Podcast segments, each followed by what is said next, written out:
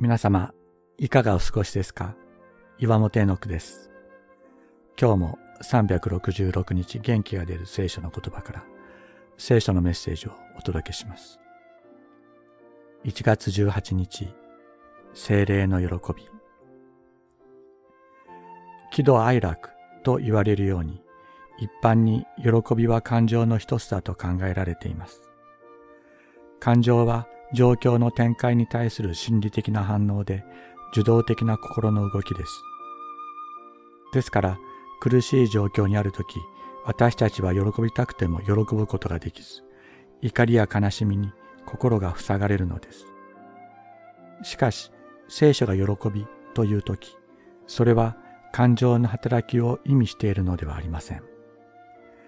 主イエスは十字架にかけられる前夜当局に捕らえられる時が刻々と迫ってくる苦しい時に弟子たちに言われました。私の喜びがあなた方のうちにあり、あなた方が喜びで満ち溢れるようになるために、私はこれらのことをあなた方に話しました。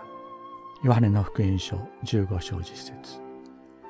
主イエスに満ちていたのは、状況に支配されない喜びでした。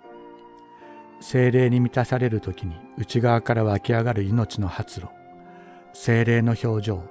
これを聖書は喜びというのです。精霊は状況を超える。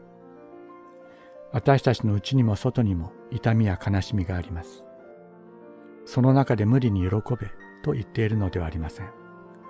私たちの痛み悲しみ苦しみのすべてを知り味わった上でなお私の喜びをあなた方に満たすとおっしゃる方がいるので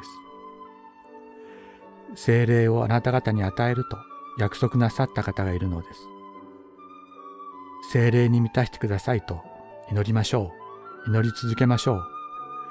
約束してくださった方を信頼しましょう。そして希望を告白しましょう。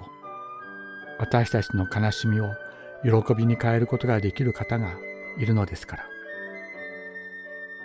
天は喜び、地は小躍りし、海とそれに満ちているものは成りとどろけ。野とその中にいるものは皆喜び踊れ。詩編96編11節